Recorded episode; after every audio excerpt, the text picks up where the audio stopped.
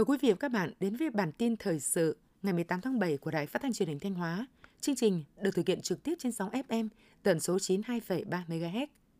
Nhân kỷ niệm 76 năm Ngày Thương binh Liệt sĩ 27 tháng 7 năm 1947, 27 tháng 7 năm 2023. Sáng nay 18 tháng 7, ông Nguyễn Hải Anh, Phó Chủ tịch Trung ương Hội chữ thập đỏ Việt Nam đã đến thăm và tặng quà người có công tại thành phố Thanh Hóa. Đoàn đã đến thăm và tặng quà cho năm thương binh, bệnh binh, thân nhân liệt sĩ có hoàn cảnh đặc biệt khó khăn tại phường Ngọc Trạo và phường Đông Vệ, thành phố Thanh Hóa. Ân cần thăm hỏi tình hình sức khỏe, đời sống của các gia đình người có công, bày tỏ lòng tri ân sâu sắc của thế hệ hôm nay đối với công lao, sự hy sinh to lớn của các thương binh, bệnh binh, người có công trong sự nghiệp đấu tranh giải phóng dân tộc. Đồng thời mong muốn các gia đình chính sách tiếp tục phát huy truyền thống cách mạng, nỗ lực vượt qua khó khăn, ổn định cuộc sống. Sáng nay 18 tháng 7, xã Cầu Lộc, huyện Hậu Lộc đã tổ chức lễ đón nhận bằng công nhận xã đạt chuẩn nông thôn mới, xã đạt tiêu chí an toàn thực phẩm năm 2023. Từ năm 2011 đến nay, xã Cầu Lộc đã huy động gần 400 tỷ đồng đầu tư xây dựng đồng bộ kết cấu hạ tầng nông thôn. Đến nay, xã có một trang trại, 22 gia trại và cơ sở trồng trọt chăn nuôi gia súc gia cầm, nuôi trồng thủy sản, hiệu quả kinh tế cao. Năm 2023, thu nhập bình quân đầu người toàn xã ước đạt 47 triệu đồng.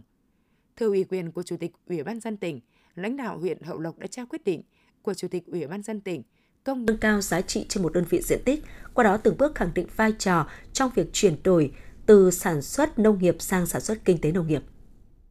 Theo kế hoạch, đến hết năm 2024, gia đình Tiến, huyện Yên Định, tỉnh Thanh Hóa về đích xã nông thôn mới nâng cao. Tuy nhiên, chỉ tiêu nước sạch trong tiêu chí 17 về môi trường và an toàn thực phẩm đang là chỉ tiêu khó đối với xã vì hiện nay 100% hộ dân trong xã vẫn chưa sử dụng nước sạch được cung cấp từ nhà máy nước tập trung. Bài viết của phóng viên Lan Hương. Đến thời điểm này, gia đình bà Lê Thị Thân, thôn Yên Thôn, xã Định Tiến, huyện Yên Định vẫn chưa có nguồn nước sạch được cung cấp từ nhà máy nước. Gia đình bà vẫn đang sử dụng nước giếng khoan để đảm bảo vệ sinh. Gia đình bà sử dụng máy lọc nước RO. Do dung tích nhỏ, lượng nước ít nên gia đình cũng chỉ đủ sử dụng một phần cho việc nấu nướng. Bà Lê Thị Thân, thôn Yên Thôn, xã Định Tiến, huyện Yên Định, tỉnh Thanh Hóa cho biết. Cũng nghe nói là nhà nước cũng có kéo đường ống nước sạch về khu nông thôn. Thì ờ, nói thật là kinh phí của nông thôn nó thì nó cũng không có được uh,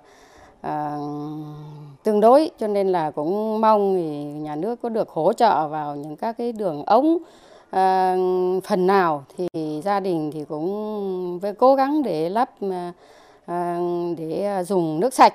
Đến thời điểm này, 100% hộ dân trong xã Định Tiến, huyện Yên Định vẫn chủ yếu sử dụng nước từ giếng khơi truyền thống và giếng khoan do nguồn nước không đảm bảo lại chưa có hệ thống cấp nước sạch tập trung nên các hộ dân phải đầu tư máy lọc nước RO để phục vụ sinh hoạt. Theo quy định tại chỉ tiêu 18.1 trong Bộ Tiêu chí Quốc gia về xã nông thôn mới nâng cao giai đoạn 2021-2025 thì xã về đích nông thôn mới nâng cao yêu cầu phải có từ 55% số hộ dân trở lên được sử dụng nước sạch theo quy chuẩn từ hệ thống cấp nước tập trung. Với tiêu chí này, xã Định Tiến sẽ phải nỗ lực rất cao để có thể về đích nông thôn mới nâng cao. Ông Nguyễn Văn Lương, Phó Bí thư Thường trực Đảng ủy xã Định Tiến, huyện Yên Định, tỉnh Thanh Hóa cho biết. Khó khăn của Định Tiến bây giờ là đối với cái giá của nhà máy nước sạch thì xuống ờ, xuống đến thôn để thôn đó thì cái giá cũng nó hơi cao cho nên là cũng muốn là ờ, các cấp ờ, chính quyền cấp trên có những cái chính sách cái hỗ trợ để cho nhân dân được tiếp cận đối với cái nước sạch để cho nhân dân đảm bảo cái nguồn nước sạch cho nhân dân trong cái công tác môi trường, công tác đảm bảo môi trường cho nhân dân để xây dựng cái nông thôn mới kiểu mẫu.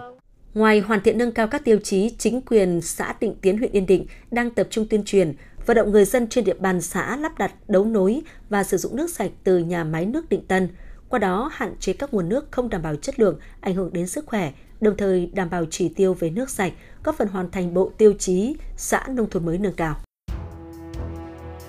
Quý vị và các bạn đang theo dõi chương trình thời sự phát thanh của Đài Phát thanh và Truyền hình Thanh Hóa.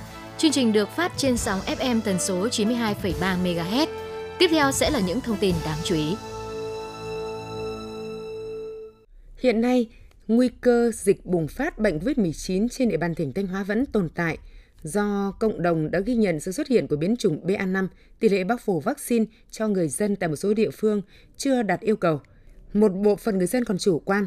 Trước tình hình đó, Chủ tịch Ủy ban dân tỉnh Thanh Hóa đã có công văn yêu cầu các sở ngành địa phương tiếp tục triển khai tổ chức thực hiện quyết liệt các biện pháp phòng chống dịch COVID-19 trong tình hình mới. 1. Chủ tịch Ủy ban dân tỉnh Thanh Hóa yêu cầu các ngành các cấp các địa phương tiếp tục thực hiện mục tiêu kiểm soát dịch, chủ động ngăn chặn dịch bệnh bùng phát trở lại với quan điểm tư tưởng chỉ đạo đặt tính mạng, sức khỏe của người dân lên trên hết trước hết. Phòng dịch từ sớm từ xa, ngay từ cơ sở, phòng dịch tốt thì không phải chống dịch. Tiêm vaccine là quyền lợi nghĩa vụ, trách nhiệm của mỗi người dân với bản thân, gia đình và cộng đồng. 2. Tiếp tục quán triệt, thực hiện nghiêm linh hoạt ba trụ cột phòng chống dịch gồm xét nghiệm cách ly điều trị, công thức 2K, khẩu trang, khử khuẩn, cộng vaccine, thuốc, điều trị, công nghệ, ý thức người dân và các biện pháp khác. 3. Tập trung đẩy nhanh hơn nữa tiến độ tiêm vaccine, trong đó đặc biệt lưu ý các nhóm đối tượng có nguy cơ cao như bệnh nền, lực lượng tuyến đầu, công nhân, người cao tuổi. 4. Tăng cường công tác giám sát dịch bệnh, không để bị động bất ngờ. 5. Tăng cường bảo đảm đủ thuốc, vật tư, trang thiết bị y tế, nhân lực cho công tác phòng chống dịch COVID-19 và phục vụ khám chữa bệnh cho nhân dân.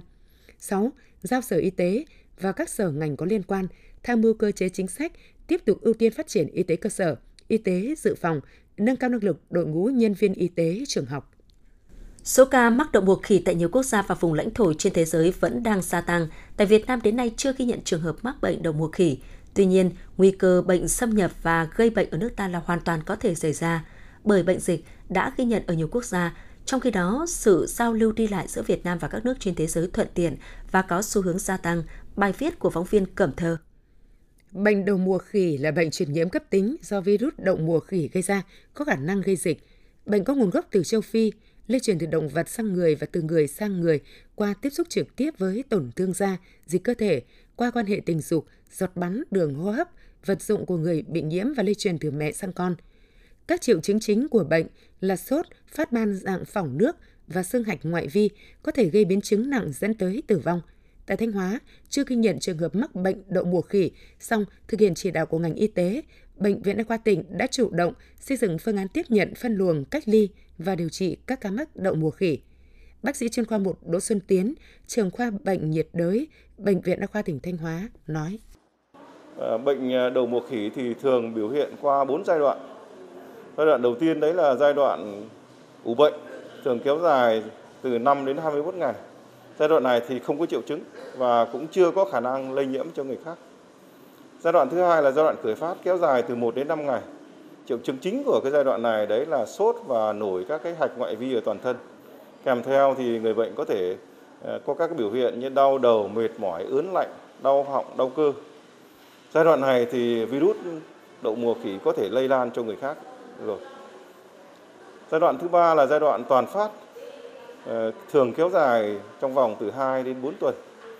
Bệnh nhân xuất hiện các cái ban đỏ trên da, thường gặp là sau khi sốt 1 đến 3 ngày.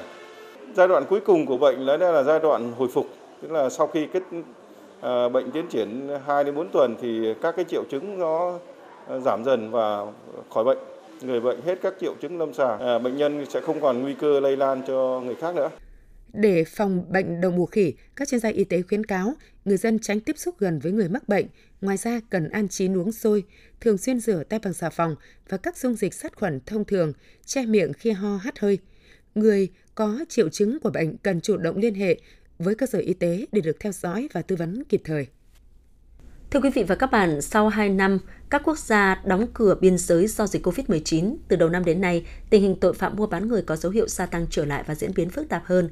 Các đối tượng môi giới thay đổi phương thức tiếp cận nạn nhân trực tiếp sang tiếp cận gián tiếp qua mạng xã hội, gây nhiều khó khăn cho công tác điều tra truy vết và củng cố chứng cứ phạm tội.